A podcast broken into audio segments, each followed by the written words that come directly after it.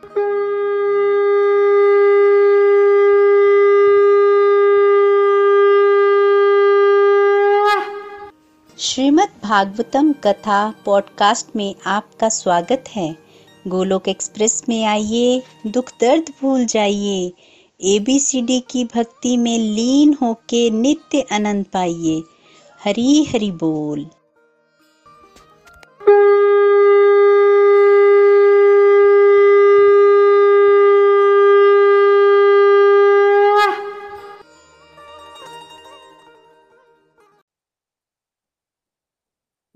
श्री कृष्ण चैतन्य प्रभु नित्यानंद, श्री अद्वैत गतदर गौर भक्त वृंद हरे कृष्णा हरे कृष्णा, कृष्ण कृष्ण, हरे हरे। हरे राम हरे राम राम राम, हरे हरे। हरे कृष्णा हरे कृष्णा, कृष्ण कृष्ण, हरे हरे। हरे राम हरे राम राम राम, हरे हरे। हरे कृष्णा हरे कृष्णा, कृष्ण कृष्ण, हरे हरे। हरे राम हरे राम राम राम, हरे हरे। through the body free as a soul hari hari बोल, हरि हरि बोल। ओम नमो भगवते वासुदेवाय। श्रीमद् भागवतम महापुराण की जय। गौर निताई की जय श्री श्री राधा श्याम सुंदर की जय। Transform the world by transforming yourself न शस्त्र पे, न शास्त्र पे, न धन पर और ना ही किसी युक्ति पर। मेरा तो जीवन आश्रित है प्रभु, केवल और केवल आपकी कृपा शक्ति पर। गोलोक एक्सप्रेस में आइए, दुख दर्द भूल जाइए। एपीसीडी की भक्ति में लीन होकर नित्यानंद पाइए। जय श्री राधे कृष्णा। सो हरि हरि बोल everyone welcome again everyone to the evening satsang Shrimad Bhagavatam canto number ten हमारा चल रहा है। जिसमें हम भगवान की वृंदावन लीलाओं को सुनकर आए हैं। भगवान की मथुरा लीला को सुनकर आए हैं और अब हम भगवान जी की जो है वो द्वारिका लीला का श्रवण कर रहे हैं। भगवान जी की द्वारिका लीला में हमने सर्वप्रथम भगवान के विवाह की लीला का श्रवण करना स्टार्ट किया। भगवान का विवाह रुक्मणी माता से हुआ, जिससे प्रद्युमन जो है वो उनको पुत्र रूप में प्राप्त हुए। फिर भगवान का विवाह जो है वो जामबत्ती जी से और सत्य भामा जी से हुआ। समंतक मणि की कथा हमने श्रवण की थी कि किस प्रकार सत्य भामा जी के पिताजी के पास समंतक मणि थी, भगवान ने मांगी, उन्होंने नहीं दी। अपने पास रखी और अपने भाई को देती, प्रसेन को। उनका भाई जो है वो मनी को लेकर गया। जंगल में उसको शेर ने मार दिया और मनी अपने पास रख ली।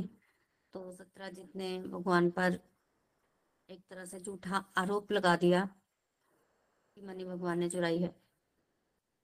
और उस आरोप को झूठा सिद्ध करने के लिए भगवान ने जो है वो मनी वापस ला के दी, जिससे सत्राजित को बड़ा दुख हुआ या कह सकते हो पछतावा हुआ तो उसने अपनी पुत्री का विवाह भगवान से कर दिया। विवाह में दहेज में उन्होंने वो मनी दे दी। भगवान ने मनी नहीं ली। भगवान ने कहा कि मनी अपने पास रखो। इस मनी की खासियत ये थी कि ये मनी जो है वो अब रोज ना इससे सोना निकलता था। तो भगवान ने कहा कि मनी तुम अपने पास रखो, इससे जो सोना निकलेगा वो बेशक तुम मुझे दे देना। तो सत्यराजीत ऐसे ही करता था। फिर एक दिन खबर मिली कि पांडव जो है, वो लाक्षागृह में जलकर जो है, वो मर गए। पांडव चले तो नहीं थे, पर खबर तो ऐसी ही उठी थी। कौरवों ने भी मान लिया था कि पांडव लोग जलकर मर गए। और जब इस तरह की खबर आई तो फिर पांडव मर गए हैं तो भगवान जो है, हस्तिनापुर गए, पांडवों के अंतिम संस्कार के लिए। पांडवों क्योंकि रिश्तेदारी थी कुंती माता भगवान की बुआ लगती थी तो रिश्तेदार तो जाते हैं तो भगवान अंतिम संस्कार को गए, अफसोस को गए। भगवान से क्या छिपा हुआ? भगवान को अच्छे तरीके से पता था कि पांडव लोग जीवित हैं। फिर भी वो वहाँ जाकर सबके साथ अफसोस करने लगे, रोने लगे। भगवान कहने लगे कि कितने दुख की बात है। अंदर से तो वो बिल्कुल भी दुखी नहीं थे। तो इस तरह से दुख का सामना करते हुए भगवान काफ़ी समय तक जो है वो हस्तिनापुर में ही रहे। दूसरी तरफ़ द्वारिका में भगवान और बलराम जी नहीं थे तो फिर क्या होता है? राजा घर पे ना हो तो क्या होता है? तो क्या हुआ कि अक्रूर कृत वर्मा ने देखा कि भगवान यहाँ नहीं है तो ये लोग मिलकर शतधनवा के पास गए। और उनको जाके बोलते हैं कि हम समंतक मनी चुरा लेते हैं। समंतक मनी चुराने का मतलब यह है कि उस मनी से ना काफ़ी धन निकलता था। तो पैसा, चोरी चोरी कर लेते हैं प्लान बनाया। अक्रूर और कृत वर्मा शब्दनबा को भड़का रहे हैं कि सत्राजित तो कहता था कि अपनी पुत्री का विवाह करेगा। विवाह तो भगवान से कर दिया। ठीक है तो हम लोग, हम अपमानित हो गए हैं। तो इस तरह से बोलने लगा और षड्यंत्र रचा कि हम जो है वो समंतक मणि को चुरा लेंगे, सत्राजित को मार देंगे। अक्रूर और कृत वर्मा ने मिलकर और उसमें शतधनवा को भी शामिल किया। अब देखिए, अक्रूर जी कितने बड़े भगवान के भक्त हैं। वैसे तो कृत वर्मा और शतधनवा भी हैं, पर अक्रूर जी की बात देखिए। अक्रूर जी तो भगवान के दर्शन कर बैठे हैं, वंदन भक्ति के आचार्य हैं ना? वंदन भक्ति के आचार्य हैं।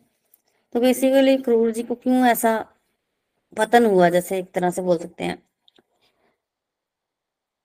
उसका कारण ये है कि जब अक्रूर जी भगवान को लेने गए थे, मथुरा तो गोपियाँ भगवान जी को नहीं जाने देना चाहती थी तो गोपियाँ आई थी। तब अक्रूर जी जो है वो जल्ला उठे थे कि गोपियाँ क्यों आई हैं? क्यों उनके मार्ग पर विघ्न बन रही हैं? तो शुद्ध भक्तों के भावों को उन्होंने नहीं समझा। कोई सांत्वना नहीं दी, माफ़ी नहीं मांगी। क्रूर जी माध्यम थे ना? नमस्कार नहीं किया। तो ये भी बड़े अपराध हो सकते हैं कि आपको भक्त मिले। शुद्ध भक्त मिला है, नमस्कार नहीं, कुछ नहीं, कोई सांत्वना नहीं। गोपियाँ तो अक्रूर जी को कहती रही कि ये तो क्रूर है। उस समय अक्रूर जी को कुछ बोलना चाहिए था। तो एक तरह से ये माध्यम बने तो गोपियाँ बहुत दुखी हुई थी तो ये उनके पतन का कारण हो सकता है। दूसरा, इसे कृत वर्मा, ये कंस के साथ रहते थे ना?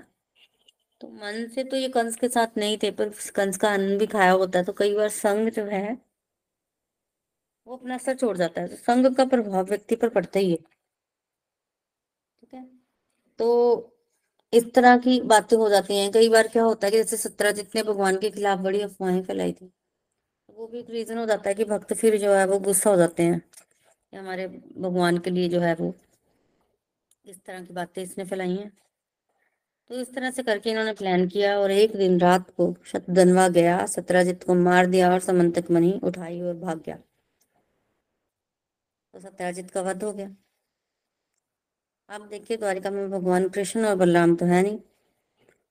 सत्य भामा का कोई पुत्र नहीं है। अब सत्य भामा ने देखा कि पिता का वध हो गया तो बड़ा रोई। बड़ा रोई। अब अंतिम संस्कार कौन करेगा? तो फिर सत्य भामा ने अपने पिता का जो शरीर है, उसको तेल में रखवाया।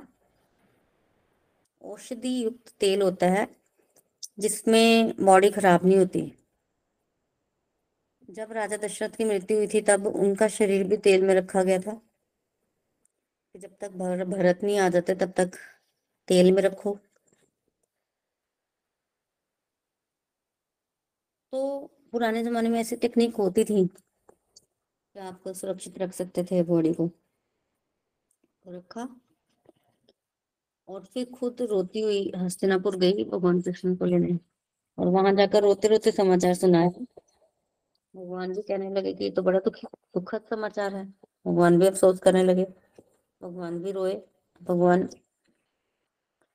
भगवान को दुख नहीं होता, पर भगवान तो मनुष्य लीला कर रहे हैं। मनुष्य लीला करने के कारण वो रोए भी और फिर कहते कि चलो, द्वारिका चलते हैं। तो कृष्ण बलराम और सत्यभामा द्वारिका आए। सबसे पहले तो उन्होंने शतधनवा को पकड़ा। कि पता तो लग ही जाता है। तो शतधनवा को पकड़ने के लिए जब कृष्ण और बलराम आ रहे थे तो शतधनवा को पता लग गया। शतधनवा भाग गया। भागता भागता वो पहुँचा कृत वर्मा के पास। जब कृत वर्मा के पास गया तो कृत वर्मा ने कहा कि मैं तुम्हारी रक्षा नहीं करूँगा। मैं कृष्ण तथा बलराम से झगड़ा मोल नहीं ले सकता। जरासंध से युद्ध होता है तो देखा ना जरासंध का क्या हाल हुआ? सत्रह बार पराजित हो गया तो मैं तो नहीं लड़ सकता। धनवा अक्रूर जी के पास गया। अक्रूर जी ने मना कर दिया। कहा कि कृष्ण ने तो छोटी सी उम्र में कंस का वध किया था। कंस कितना बलवान था मैं तो कुछ भी नहीं हूँ। हम्म, मैं जो है मैं तो नहीं तुम्हारी रक्षा कर सकता। और जब इस तरह से बोला अक्रूर ने तो शतनवा क्या करे तो शतनवा ने क्या किया? मनी फेंक दी वहीं। मतलब अक्रूर को दे दी, वहीं फेंक के भाग गया, घोड़े पर चढ़कर। अब उसको समझ नहीं आ रही थी क्या करे। कृष्ण तो बलराम ही बलशाली तो है ही। शतधनवा को अच्छे से पता है कि सात वर्ष की अवस्था में भगवान कृष्ण ने गोवर्धन पर्वत उठाया था। अच्छे से पता है। तो भाग गया शतधनवा मनी फेंक कर सात सौ किलोमीटर भागा पर उसके रथ के घोड़े थक गए, फिर पैदल भागा। पर भगवान कृष्ण का मुकाबला थोड़ी कर सकता है, पकड़ा गया? अल्टीमेटली मार दिया गया उसको। फिर समंतक मणि ढूंढ रहे हैं, सब तो समंतक मणि मिली नहीं। कैसे मिलती? थी नहीं उसके पास। समंतक मणि तो वो अक्रूर जी को दिए थे। तो जब इस तरह से हुआ तो बलराम जी कहने लगे कि इसने मणि किसी और को दे दी है, मरने से पहले। तुम पता लगाओ कृष्णा, तुम द्वारिका चले जाओ, मैं मिथिला जाऊँगा। तो बलराम जी वहाँ से चले गए और मिथिला में राजा जनक से मिले और वहाँ पर राजा जनक से जब वो मिले तो उन्होंने बड़ा अच्छा अतिथि सत्कार किया। बलराम जी काफ़ी समय तक वहाँ रहे। और दूसरी तरफ़ भगवान भगवान चले गए। भगवान जाकर जो है वो सत्य भामा से मिले और सत्यभामा को उन्होंने बोला कि शतधनवा मर गया है। इसने तुम्हारे पिता का वध किया था। पर समंतक मणि नहीं मिली। समंतक मणि को हम ढूंढ लेंगे। इस तरह से कहा भगवान ने फिर दोनों ने मिलकर जो है वो सत्यजीत का अंतिम संस्कार किया। उनके शरीर को तो तेल में डुबोया हुआ था। अब देखो, अक्रूर और कृतवर्मा। मन में चोर था उनके। उन्होंने तो सलाह दी थी शतधनवा को। वो दोनों बड़ा डरे हुए थे अब। अक्रूर जी तो इतना डर गए क्योंकि उनके पास मनी थी कि कोई भी मेरे पास आया और मनी देखेगा तो मैं तो फंस जाऊँगा तो वो काशी चले गए। काशी में कौन रहता था? काशी में उनके नाना जी रहते थे अक्रूर जी के। देखो यहाँ एक समझने की बात ये भी है कि मनी के अपने ना कुछ लक्षण होते हैं। मनी कितना सोना देती थी। तो मनी छुप थोड़ी सकती है। जहाँ पर मनी होगी, वहाँ सोने के ढेर लगे होंगे। वो एक दिन में इतना सोना तो निकाल देती थी। कुछ चीज़ जो है वो छुप नहीं सकती थी। चमक कितनी थी उसकी? मनी की। सत्यजीत जब पहन के घूमता था, सूर्य के समान चमकता था तो छुप नहीं सकती है वो चीज़ तो वो भाग गया। जब वो भाग गए तो द्वारिका में कुछ अपशगुन होने शुरू हो गए देखिए, मनी ऑस्पिशियस भी थी, यहाँ मनी रहती थी, वहाँ पर अपशगुन नहीं होते थे, और अक्रूर जी का अपना भी यही प्रभाव था। तो अपशगुन होने लगे। लोगों को डाउट होना शुरू हो गया। देखो ये तो भगवान की लीला होती है ना। भगवान अपने भक्तों का ध्यान रख लेते हैं, चाहे उनका पतन भी क्यों ना हो जाए। तो भगवान अक्रूर जी को, भगवान ने अक्रूर जी को अपना लिया ना, एक बार जिसको अपना लिया, उससे गलती हो जाए तो भी भगवान छोड़ते नहीं है। तो भगवान के रहते कैसा अपशगुन जहाँ भगवान होती है, वहाँ तो प्रकृति अनुकूल होती है, पर ये भगवान की लीला होती है। ये भगवान की लीला होती है। इसलिए क्या हुआ? अक्रूर जी के वहाँ ना होने पर वहाँ पर कुछ जो है वो अपशगुन दिखने लगे। अब फिर सबने बोला कि अक्रूर जी को ले आना चाहिए। फिर भगवान ने अक्रूर जी को बुला लिया। और जब अक्रूर जी पहुँचे तो भगवान ने अक्रूर जी को कहा कि ऐसे ऐसे शतधनवा के पास मणि थी, हमें मिली नहीं, क्या आपके पास है? क्योंकि वो मनी सत्राजित की थी, सत्राजित मर गया तो उसके आगे उसकी पुत्री को मिलनी चाहिए सत्यभामा को। सत्यभामा का तो कोई पुत्र है नहीं तो तब तक सत्यभामा के पास ही ये मनी जो है वो रहनी चाहिए। तुम चाहो तो मनी रख सकते हो, पर मनी जो है वो तुम रख नहीं पाओगे। क्योंकि मनी जो है, देखो कुछ चीज़ें ऐसी होती है ना, सबके पास रहती है ना तो उतनी अच्छी नहीं रहती हैं। सब लोग इसको संभाल नहीं सकते तो तो भगवान ने अक्रूर जी को कहा कि तुम रख तो सकते हो, पर तुम संभाल नहीं पाओगे। इसलिए तुम दे दो। अब अक्रूर जी लज्जित हो गए। भगवान से क्या छुप सकता है? तो भगवान से नहीं छुप सकता। अक्रूर जी को पता है कि भगवान को पता है तो अक्रूर जी ने उसी समय मनी निकाल के भगवान को दे दी। और भगवान जी ने क्या किया? भगवान जी ने सबको बताया कि मनी मिल गई है। मनी कहीं नहीं गई है, वगैरह वगैरह। और फिर भगवान ने वो मनी दोबारा अक्रूर को दे दी कि मेरे भी हाथ पर तुम संभालो। देखो, जब किसी के पास धन आता है ना, अगर तो वो ऐसे चुरा के लिया जाए तो टेंशन और बड़ी सारी चीज़ें साथ में आती हैं। वो अक्रूर जी भागे इधर उधर फिर जब भगवान ने उनको वो मनी दी, फिर वो संभाल पाए उसको। तो जब हम भगवान के साथ जुड़कर कुछ करते हैं तो हम उस चीज़ को संभाल पाते हैं, ऐसे नहीं संभाल पाते। ऐसे नहीं संभाल पाते। और ये सब जब हो रहा था ना, दूसरी तरफ़ पता चल गया कि पांडव ज़िंदा है। पांडवों ने द्रौपदी से विवाह कर लिया, फिर वो हस्तिनापुर चले गए। और भगवान फिर हस्तिनापुर गए पांडवों से मिलने के लिए। और जब भगवान पांडवों से मिलने के लिए हस्तिनापुर गए तो पांडव लोग बड़े खुश हुए, बड़े खुश हुए। देखो, भगवान ने युधिष्ठिर और भीम के चरणों में प्रणाम किया, क्योंकि भगवान जो है वो छोटे हैं मतलब अर्जुन के उम्र के है ना भगवान। तो युधिष्ठिर, भीम जो बड़े हैं, अर्जुन हम उम्र है। अर्जुन के साथ आलिंगन किया भगवान ने, और नकुल सहदेव छोटे हैं तो नकुल सहदेव ने भगवान के चरण स्पर्श किए। फिर द्रौपदी आई, द्रौपदी ने भी प्रणाम किया। फिर भगवान बैठे, फिर एक दूसरे से मिले। फिर भगवान ने कुंती महारानी के चरण छुए। कुंती महारानी ने भगवान को गले से लगाया वो रोने लग पड़ी। सबने एक दूसरे का हाल पूछा कि क्या हाल है?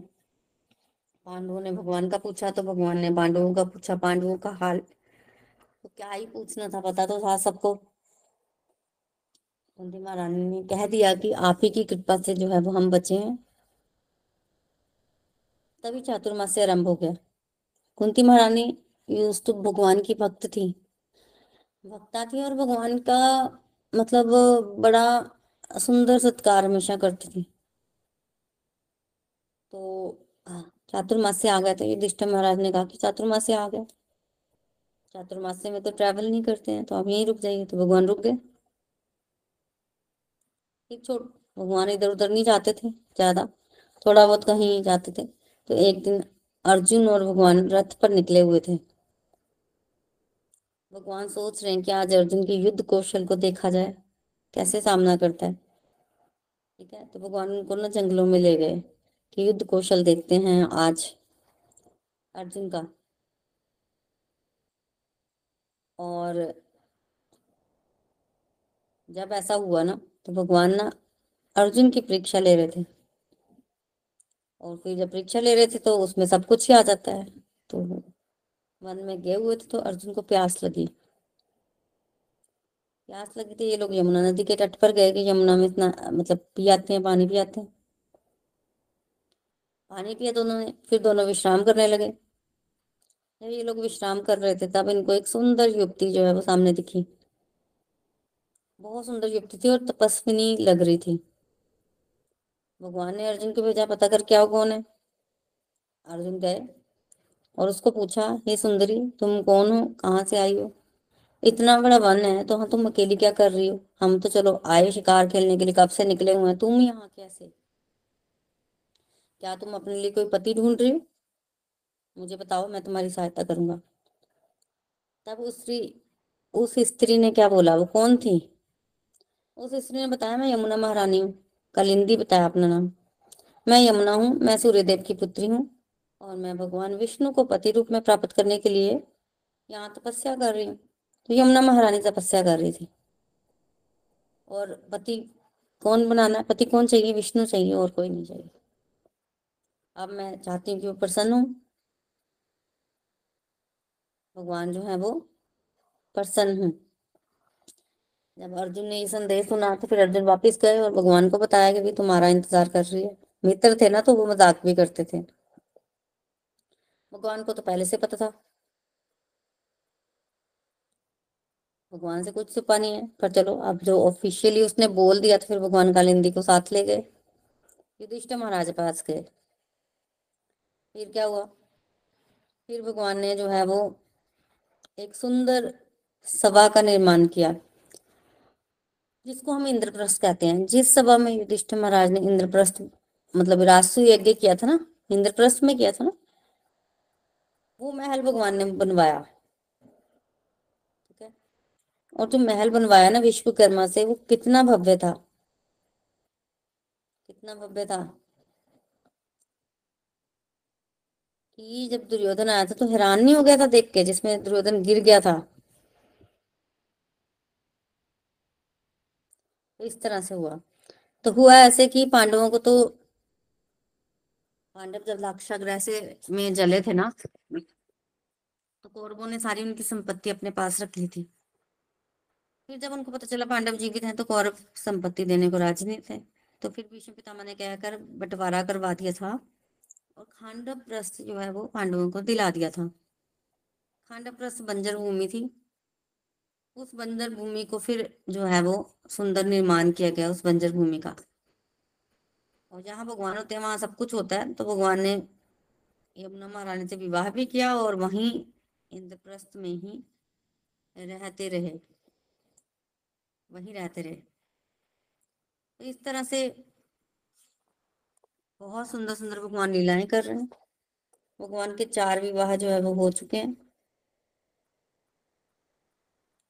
और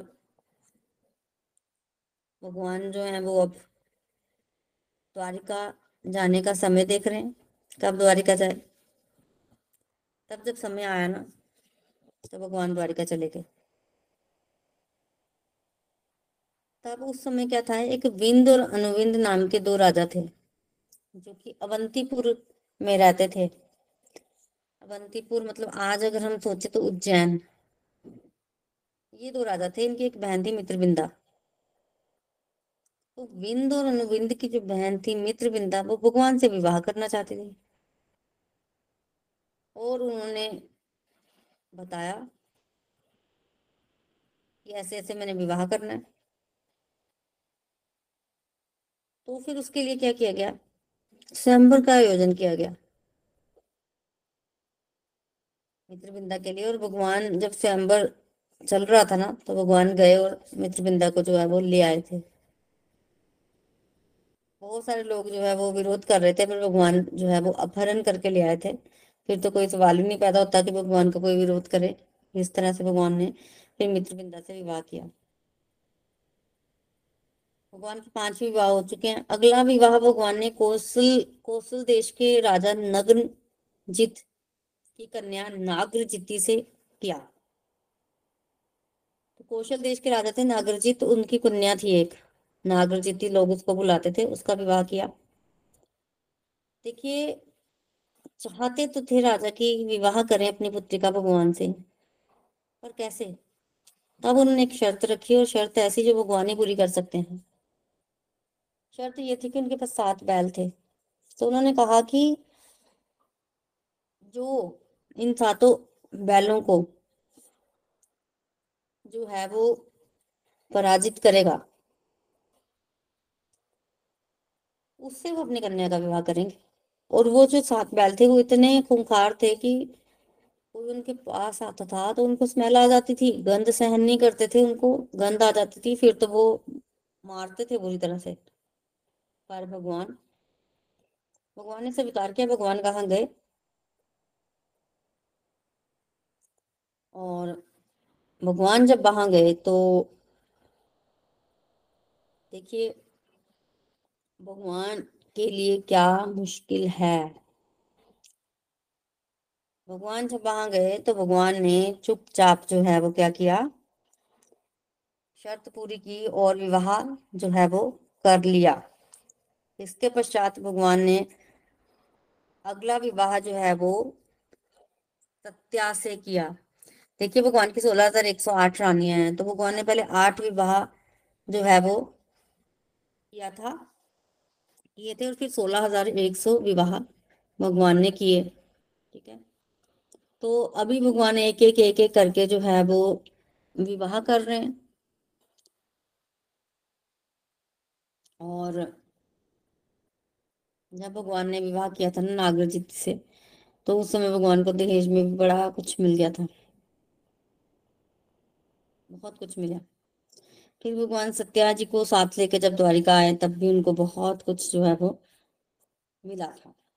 फिर भगवान ने एक और विवाह किया कि कई प्रांत में श्रुत कीर्ति रहती थी। उनकी पुत्री जो थी ना, भद्रा, उनसे विवाह जो है वो किया।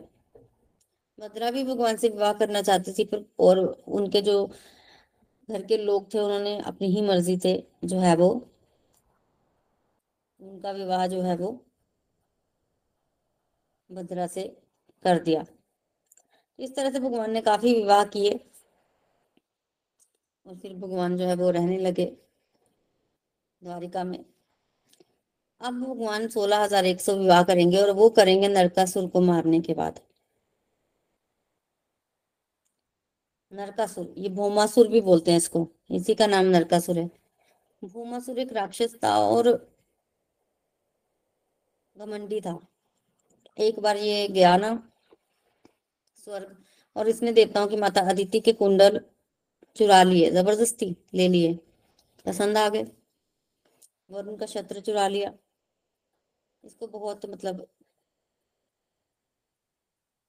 अपने आप पे बड़ा घमंड था और इसकी राजधानी थी प्राग ज्योतिषपुर, वहाँ रहता था। और वहाँ की प्रोटेक्शन के लिए इसने बड़ा कुछ बना रखा था। गहरी खाई मतलब सुरक्षा परतें नहीं होती, परतें बना रखी थी। पहले गहरी खाई थी, फिर विशाल चट्टाने थी, नुकीले तारे थी, फिर अग्नि का सुरक्षा कवच था, फिर वायु का सुरक्षा कवच था, बड़ा कुछ था। ताकि कोई आ ही ना पाए। हर समय तो वो वहाँ नहीं रहता था कि कोई आए ही ना। और इसने अपने ना जो जेल थी ना, वहाँ पर सोलह हज़ार एक सौ कन्याओं को कैद करके रखा था। ये कन्याओं को इकट्ठे करी जा रहा था, इसको लग रहा था कि कन्याएँ जो हैं वो जब इकट्ठी हो जाएँगी तब वो उनके साथ विवाह करेगा। तो सोलह हज़ार एक सौ कन्याओं का रखा हुआ था, कन्याएँ बड़ी दुखी थी, भगवान को याद कर रही थी। एक दिन नारद जी आए। नारद ने देखा कि कन्याएँ बड़ी रो रही हैं। नारद जी के आगमन पर कन्याओं ने अपना दुख बताया। तब नारद जी ने कन्याओं को कहा कि भाई, तुम क्या करती हो? रो, ज़रूर तुम रो तो रही हो, पर भगवान को याद करके रो। ऐसा करोगे तो भगवान के दर्शन जल्दी होंगे। उन कन्याओं ने नारद जी की बात को पकड़ा तो भगवान को याद करके रोने लगी। और जब संत का दर्शन हो जाता है तो भगवान का दर्शन भी हो जाता है। तो ये कन्याएँ कारागार में भगवान को याद कर रही हैं, रो रही हैं। और दूसरी तरफ़ जब भगवान को पता चला तो भगवान जो है वो सत्यभामा को साथ लेकर आए। सत्यभामा को क्यों लाया भगवान साथ? देखिए सत्यभामा ना भू देवी की अवतार है। और भूमासुर जो है, वो भूमि देवी का पुत्र है। जब भगवान वराह बन के आए थे और भगवान ने पृथ्वी को सातल से निकाला था, उस समय पृथ्वी गर्भवती हुई थी और पृथ्वी को भगवान वराह से एक पुत्र की प्राप्ति हुई थी, जिसका नाम है भौमासुर नरकासुर। तो ये राक्षस है। तो पृथ्वी माता ने वरदान लिया था भगवान से कि आप अपने पुत्र को नहीं मारेंगे। तब भगवान ने पृथ्वी माता को वरदान दिया था कि मैं तब तक नहीं मारूँगा जब तक तुम नहीं बोलोगी। पर अगर तुमने मुझे कह दिया कि इसको मार दो तो मैं मार दूँगा। तो पृथ्वी माता मान गई। पृथ्वी माता सोच रही कि मैं क्यों बोलूँगी कि अब मेरे पुत्र को मार दो। तो ऐसा सोचकर पृथ्वी माता मान गई। और सत्यभामा वही भूदेवी का ही अवतार है। भगवान उनको साथ ले गए क्योंकि इनके कहने पर ही उन्होंने मारना भौमासुर को नरकासुर को। तो वो नरकासुर का एक मंत्री था मुरारी बोल सकते हो मुर, मुरासुर बोलते हैं उसको। तभी तो भगवान का नाम मुरारी पड़ा क्योंकि भगवान ने मुर को मारा था मुर नामक दैत्य को। तो ये नींद में था और जब भगवान आए तो इसकी नींद खुल गई पता खूब घमासान युद्ध हुआ। खूब। भगवान ने मूर उसके पुत्रों को मारा भूमासुर को पता चला। भूमासुर और गुस्सा हुआ। भूमासुर अपनी सेना लेके गया। और जब भूमासुर अपनी सेना लेके गया तो मैंने पहले ही बताया कि उसने कितने सुरक्षा कवच बना रखे थे। कोई भी वहाँ पर वेश नहीं कर सकता था, प्राग, ज्योतिषपुर में। और भगवान भगवान के लिए कुछ मुश्किल नहीं है। भगवान तो भगवान है ना। भगवान तो भगवान है। देखो, ऐसे होता है ना, आपका घर है। कोई व्यक्ति अगर आपके घर आके कोई चीज़ फेंक दे, ठीक है तो आप उसको गुस्सा करोगे, उस पर रिस्ट्रिक्शन लगाओगे। उसको बड़ी शिक्षण है, दूसरा व्यक्ति नहीं कर सकता। बट आप आप अपने घर में जो मर्ज़ी फेंको, आपको कौन बोलेगा? कोई नहीं। तो आप कर सकते वो चीज़, कोई दूसरा नहीं कर सकता। ऐसे ही भगवान के लिए समझे ना। भगवान की सृष्टि भगवान कुछ भी कर सकते हैं, कोई दूसरा नहीं कर सकता तो भगवान को कोई मुश्किल नहीं आई भगवान कुछ भी कर सकते हैं, कोई भी नियम बदल सकते हैं, भगवान तो भगवान को कोई मुश्किल नहीं आई, चुपचाप भगवान वहाँ अंदर पहुँच के वहाँ पर फिर वो मासुर, नरकासुर के साथ भगवान का बड़ा घमासान युद्ध हुआ। सत्यभामा माता साथ और इतना घमासान युद्ध हुआ कि एक बार को तो लगा कि भोमासुर जो है भगवान को मार ही डालेगा। और जब ये लगा कि भोमासुर भगवान को मार डालेगा, उस समय सत्यभामा जी ने कहा कि इसको मार दो, क्योंकि वो नहीं चाहती थी कि भौमासुर भगवान को मारे। उनके पति को कोई नुकसान हो तो सत्यभामा जी ने कह दिया कि इसको मार दो, तब तो भगवान इंतज़ार ही कर रहे थे। क्योंकि भगवान ने वचन दिया था तो भगवान इंतज़ार ही कर रहे थे, जैसे ही सत्य सत्यभामा जी ने बोला, भगवान जी ने नरकासुर का वध किया और उसके पश्चात सोलह हज़ार एक सौ रानी है। भगवान ने उनको बोला कि तुम अपने घर चली जाओ, पर रानियाँ जो है वो अपने घर जाने को तैयार नहीं थी। रानियों ने कहा कि हम अपने घर नहीं जाएँगे क्योंकि हम कितने ही देर से यहाँ कारागार में बंद हैं। तो हमारे घर वाले हमें स्वीकार नहीं करेंगे। तो फिर क्या हुआ? फिर क्या हुआ? फिर भगवान ने उन सभी स्त्रियों को पाल के ऊपर बिठाया, द्वारिका ले आए और वहाँ जाकर उनसे विवाह किया। विवाह किया भगवान ने। और जब भगवान वापिस आ रहे थे ना द्वारिका तो आते आते भगवान कहाँ हो क्या है? स्वर्ग हो गया है? वहाँ पर पारिजात का पेड़ होता है स्वर्ग में ना। तो पारिजात का एक फूल जो है वो भगवान ने ले लिया। और वो पारिजात का फूल भगवान ने सत्यभामा के लिए लिया। देखो ऐसा ना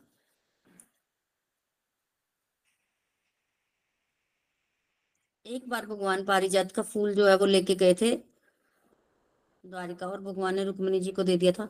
तब सत्यभामा ने भी कहा था कि उनको पूरा का पूरा पेड़ चाहिए, फूल नहीं चाहिए अब। तो आते आते भगवान ने जो है वो सत्यभामा जी की इच्छा भी पूरी की। इस इच्छा को पूरी तो किया भगवान ने, पर इंद्रदेव बहुत क्रोधित हो गए थे। इंद्रदेव ने भगवान से लड़ाई भी की, पर जल्दी मान गए थे, क्योंकि इंद्रदेव जो है वो बहुत समय तक तो भगवान से लड़ नहीं सकते। बहुत समय तक वो उनसे लड़ नहीं सकते। तो इस तरह से छोटी छोटी भगवान जो है वो लीलाएँ करते रहे और भगवान जो है वो सोलह हज़ार एक सौ आठ रानियों के साथ रहते रहे। सोलह हज़ार एक सौ आठ रानियाँ रोज भगवान की सेवा पूजा अर्चना करती थी और भगवान जो है उनकी सेवा स्वीकार करते थे। बेसिकली भगवान अपने आप को सोलह हज़ार एक सौ आठ रूपों में डिवाइड करते थे और हर एक रानी के पास भगवान होते थे, हर एक रानी के साथ। तो कोई उनको पंखा करती थी, कोई उनको आसन देती थी, कोई उनके चरण कमल धोती थी, उनकी पूजा करती थी, उनको खाना खिलाती थी, फूल माला से उनको सजाती सजाती थी। बहुत तरह की जो है वो सेवा जो है वो रानियाँ भगवान के साथ जो है वो करती थी। उन रानियों में सबसे सुंदर जो है वो रुक्मणी माता थी और भगवान जो है वो रानियों के साथ बड़ी अच्छे तरीके से रहते थे और वो भी आनंद लेते थे। इस तरह था भगवान का गृहस्थ जीवन और वो कैसे गृहस्थ जीवन भगवान का आगे बढ़ा? जी हम अगले सत्संग में सुनेंगे। हरे कृष्णा हरे कृष्णा, कृष्ण कृष्णा, हरे हरे हरे राम हरे राम राम राम, हरे हरे हरे हरे बोल। चलिए अब हम सर्वप्रथम रेणु जी के पास चलते हैं और सुनते हैं उनके विचार। हरी हरी बोल रेणु जी। हरी हरि बोल, हरी हरि बोल, भागवतम महापुराण की जय। व्यासपीठ पर बैठे हुए प्रीति जी, आपको शत शत नमन है। हम पर आपने कितनी कृपा कर दी है, देखा जाए तो। जैसे कलयुग में आप हमेशा बार बार हमें कहती हैं कि मानसिक रूप से अगर कुछ भी किया जाए तो वो फलदायी ही है। वैसे तो be a student of Bhagavad Gita फल की इच्छा नहीं करनी, लेकिन कहीं ना कहीं ना लालच आ जाता है कि देखो, ये फल मिल रहा है, भगवान जी के विवाह की लीलाएँ हम सुन रहे हैं। और सुनने का मतलब कि हम वहाँ के पाठ हैं तो आपको शत शत नमन आपने भगवान के विवाह एक नहीं दो नहीं बल्कि सोलह हज़ार एक सौ आठ आज के स्पेशल सत्संग में सोलह हज़ार एक सौ पाँच विवाहों की चर्चा आपके माध्यम से हमने सुनी बहुत बहुत आनंद आया आ, मैं सबसे पहले यही कहना चाहूँगी कि जैसे कथा की शुरुआत आपने की अक्रूर जी से कि अक्रूर जी को आ, ये कहाँ से श्राप लगा था?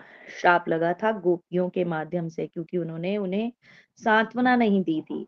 तो कहने का मतलब कि एक भक्त है चाहे वो किसी लेवल पर भी पहुँच गया लेकिन कभी भी उसे दूसरे भक्तों का उपहास, मज़ाक या फिर अगर वो कहीं दुखी हैं, उनका अपना-अपना भाव है प्रभु के प्रति, तो उसके बारे में कभी बात नहीं करनी चाहिए और हो सके तो उनके भाव को समझने की कोशिश करनी चाहिए। तो अक्रूर जी वैसे तो वंदन भक्ति के आचार्य थे, लेकिन गोपियों के अपराध के कारण उनके मन में कैसे देखिए बाद में हमने सुना लालच बढ़ा, किस चीज़ के लिए?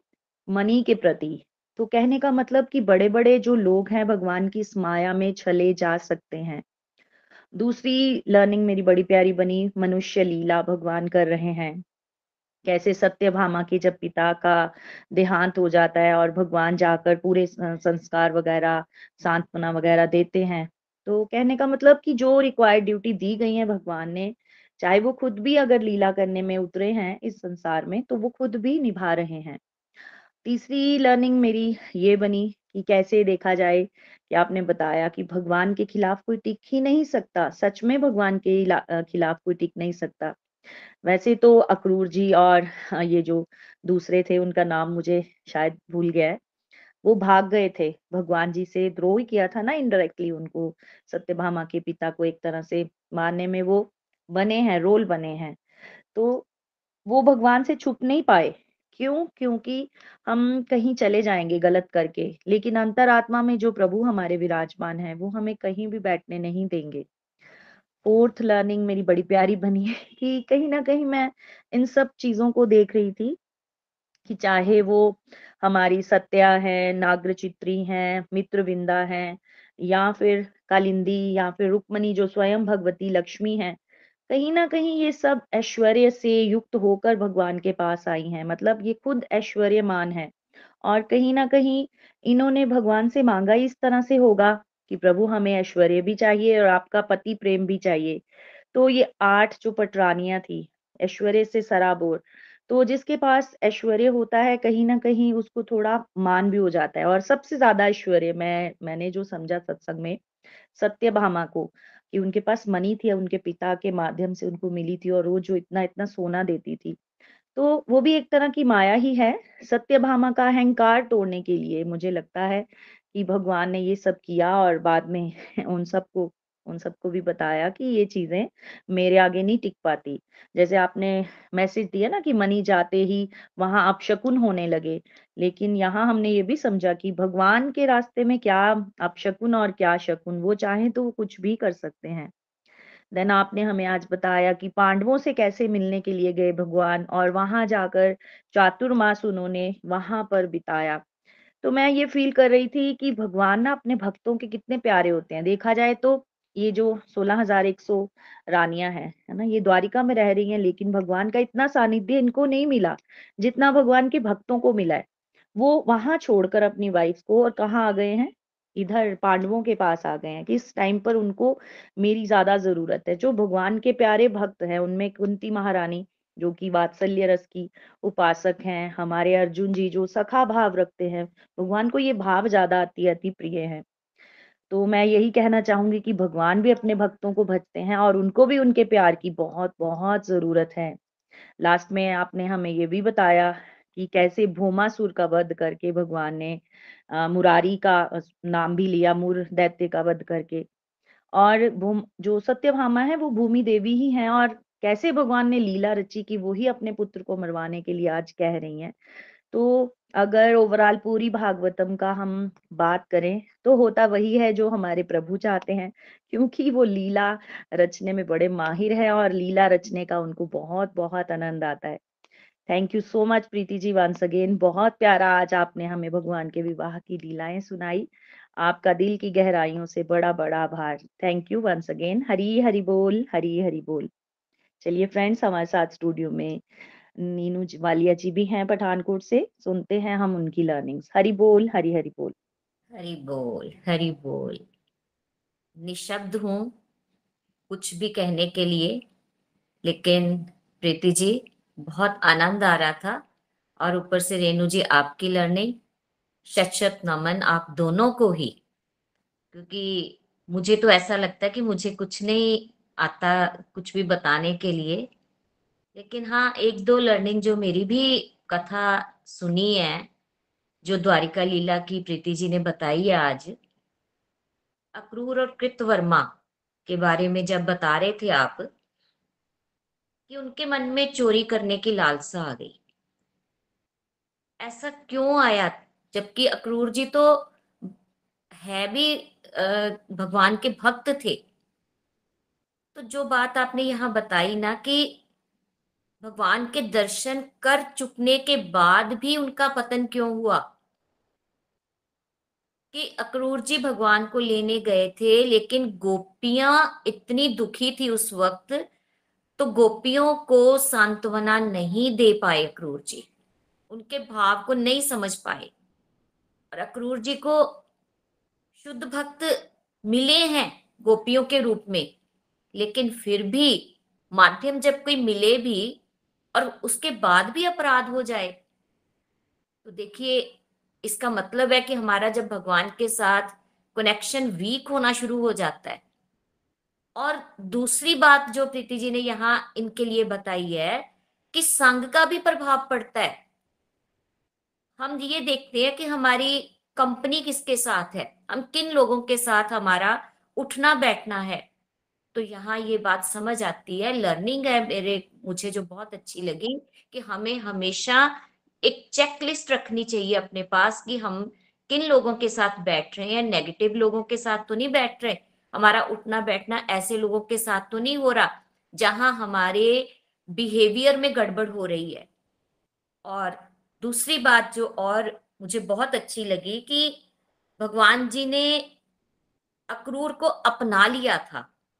जब द्वारिका में गए हैं, अब शकुन होने शुरू हो गए, समंतक मणि की ये बात हो रही थी। और जिसको भगवान जी अपना लेते हैं, फिर उनके लिए कोई अपशकुन नहीं रह जाते। तो बात आ जाके फिर से वही निकलती है कि हमें भगवान के साथ अपना कनेक्शन स्ट्रांग रखना है।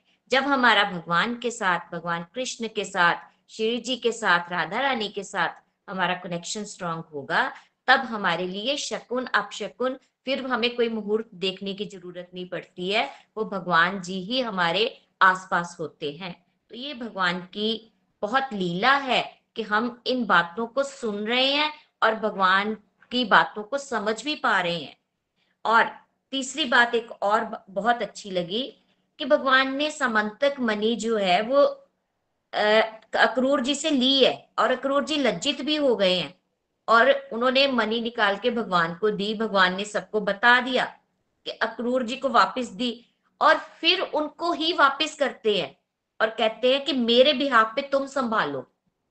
और जब कोई वस्तु किस, कोई आपको देता है कि अब आपकी रिस्पॉन्सिबिलिटी है, तब अक्रूर जी को कोई टेंशन नहीं थी। उससे पहले कथा में हम क्या सुन रहे थे? कि अक्रूर जी का अंदर से घबराए हुए थे? वो काशी पहुँच जाते हैं, अब जहाँ उनके नाना रहते थे। तो कहने का भाव है कि जब कुछ हम गलत काम कर रहे होते हैं, उस वक्त हमारी अंदर इंटरनल कॉन्शियसनेस जो है, हमें बता रही होती है कि आप कहाँ पे गलत हो और कहाँ पे आप ठीक हो। लेकिन जब हम रेगुलर सत्संग सुनते हैं, भगवान की बातों को सुन रहे होते हैं, उस वक्त हमारी जो इनर कॉन्शियसनेस है, हमें बताती जा रही है कि आप कहाँ पे गलतियाँ करते जा रहे हो। और इसके अलावा जैसे रेणु जी ने भी कहा कि भगवान ने अपने भक्तों पे बहुत कृपा की है। भगवान ने जहाँ जहाँ भक्त रहे हैं, वहाँ वहाँ वो ज़्यादा समय दिया है। तो हमें भी भगवान की भक्ति ही मांगनी है, शुद्ध भक्ति मांगनी है। जैसे पांडवों ने हमेशा भगवान का संग मिला उनको तो हम भी इसी तरह से भगवान का संग करें। और आज जो आपने कथा बताई है, किस तरह से रुक्मणी माता, जामवती, सत्यभामा और कालिंदी के साथ किस प्रकार शादी हुई है? और मित्रविंदा के साथ नागर जित्ती सत्या जी और भद्रा से और उसके बाद आपने नरकासुर की कथा सन, सुनाई है। तो प्रीति जी, शत शत नमन आपको। इन कथाओं को हम सुन रहे हैं और अपने जीवन में जो लर्निंग्स हैं, इनको उतारने का प्रयास भी कर रहे हैं। Thank you so much. Hari Hari बोल, हरी हरी। हरी हरी बोल, हरी हरी बोल, नीनू मैम एज यूजल बहुत प्यारी आपने अपनी लर्निंग शेयर की। एक डिवाइन एक्सपीरियंस आप सबके साथ शेयर करूँगी रिसेंट इसी सत्संग में। मैं ना बहुत टाइम से सोच रही थी कि ये सात अष्ट जो पटरानियाँ हैं, इनके नाम तो मुझे अब भगवान की कृपा से याद है। एक नाम क्यों नहीं आ रहा? तो मैं अंदर बार बार अपने दिमाग पे ज़ोर डाल रही थी, लेकिन समझ नहीं आ रहा था कि वो जो एक नाम है, वो कहाँ मिसिंग है। तो नीनू मैम के माध्यम से भगवान देखो, हम सब की अंतरात्मा में वो अगर आप उन्हीं के रिलेटेड कोई क्वेश्चन करते हो तो ज़रूर आंसर देते हैं। वैसे तो हमारी बुद्धि देखिए मंद ही है, हम सुनते हैं, फिर भूल जाते हैं, सुनते हैं, फिर भूल जाते हैं, लेकिन भगवान जी ज़रूर आंसर देते हैं। और बहुत प्यारी लर्निंग्स भी मैम आपने शेयर की। कि जो मुहूर्त वही अच्छे हैं जो प्रभु से हमें मिलाते हैं और भक्त वही होता है, जो दूसरे भक्त का मान भी करे और उसको दुखों में उसके, उसको और मोटिवेट करे कि कोई बात नहीं, ये दुख हट जाएँगे, तुम चलो, आगे रुको, है ना? तो इस तरह से तो thank you so much Hari Hari बोल हरी हरी बोल। चलिए फ्रेंड्स लास्ट सेगमेंट की तरफ़ पढ़ते हैं। हमारा जो भजन सेगमेंट है, वो मोनिका पुरी, चंबा से हमें आज सुनाएँगी प्यारा सा भजन। तो चलते हैं उनके पास। हरी हरी बोल, हरी हरी बोल। हरी हरी बोल, हरी हरी बोल। Thank you so much Renu भाभी जी। बहुत ही प्यारा सत्संग और thank you so much Preeti भाभी जी। बहुत ही दिव्य कथाएँ आप सुनाते हैं। और जैसे कि रेणु भाभी जी ने आप, आपने बताया कि भगवान जी के जैसे मानसिक रूप से ही हमने इनको सुना, जैसे और भगवान जी की 108 रानियों के बारे में, उनकी शादी के बारे में सुना तो हम बहुत बहुत ब्लेस्ड हैं कि भगवान जी की शादी के बारे में हम सुन पा रहे हैं और समझ भी पा रहे हैं। जैसे आपने बताया कि 108 रानियाँ हैं तो सच में अगर मैं ये कहूँ कि हम सबको इन ज़्यादा चीज़ों का पता हो तो बिल्कुल भी नहीं, हम, हमें इन चीज़ों का पता नहीं, इन बातों का पता नहीं। लेकिन प्रीति भाभी के श्रीमुख से हम बहुत प्यारी प्यारी भगवान जी की लीलाएँ, कथाएँ सुनते हैं और जिनको हम आनंद आनंद में सराबोर हो जाते हैं और साथ ही साथ हम उस आनंद को महसूस भी कर पाते हैं। तो प्रभु जी की ये प्यारी प्यारी लीलाएँ हैं और इसमें एक लर्निंग मैंने ये भी देखी, सुनी और समझी कि वहाँ पर बताया गया कि जैसे अक्रूर जी के बारे में बताया गया तो वहाँ पर यही बताया गया कि उन्होंने उनसे यही कहा कि जैसे उन्होंने उन्हें सांत्वना नहीं दी और फिर उनके भाव के बारे में बताया तो यही बताया गया कि जैसे आप उनको ना, अगर आप भगवान जी को अपने मन में बसा लोगे और उनको, उनके लिए रहोगे तो ज़्यादा अच्छा होगा। तो मैं तो यही कहूँगी कि सिर्फ़ और सिर्फ़ हमें भगवान जी को अपने मन में बसा लेना है और उन्हीं के लिए हंसना है, उन्हीं के लिए रोना है और सब कुछ उन्हीं के, को समर्पित करना है। तो मेरा भजन भी कुछ इसी से रिलेटेड है। हरी हरी बोल, हरी हरी बोल। सांवरे को दिल में बसा कर तो देखो, सांवरे को दिल में बसा कर तो देखो, दुनिया से मन को हटा कर तो देखो। दुनिया से मन को हटा कर तो देखो। बड़ा ही दयालु के बिहारी बड़ा ही। दयालु के बिहारी, एक बार वृंदावन आकर तुझे एक बार वृंदावन आकर तुझे पाके बिहारी भक्तों के दिलदार, सदा लुटाते हैं कृपा के भंडार। बाके बिहारी भक्तों के दिलदार, सदा लुटाते हैं कृपा के भंडार। बाके बिहारी भक्तों के दिलदार कृपा के भंडार। बाके बिहारी भक्तों के दिलदार कृपा के मीरा ने जैसे ये धर को पाया। मीरा ने जैसे धर को पाया। प्याला जहर का अमृत बनाया। प्याला जहर का अमृत बनाया।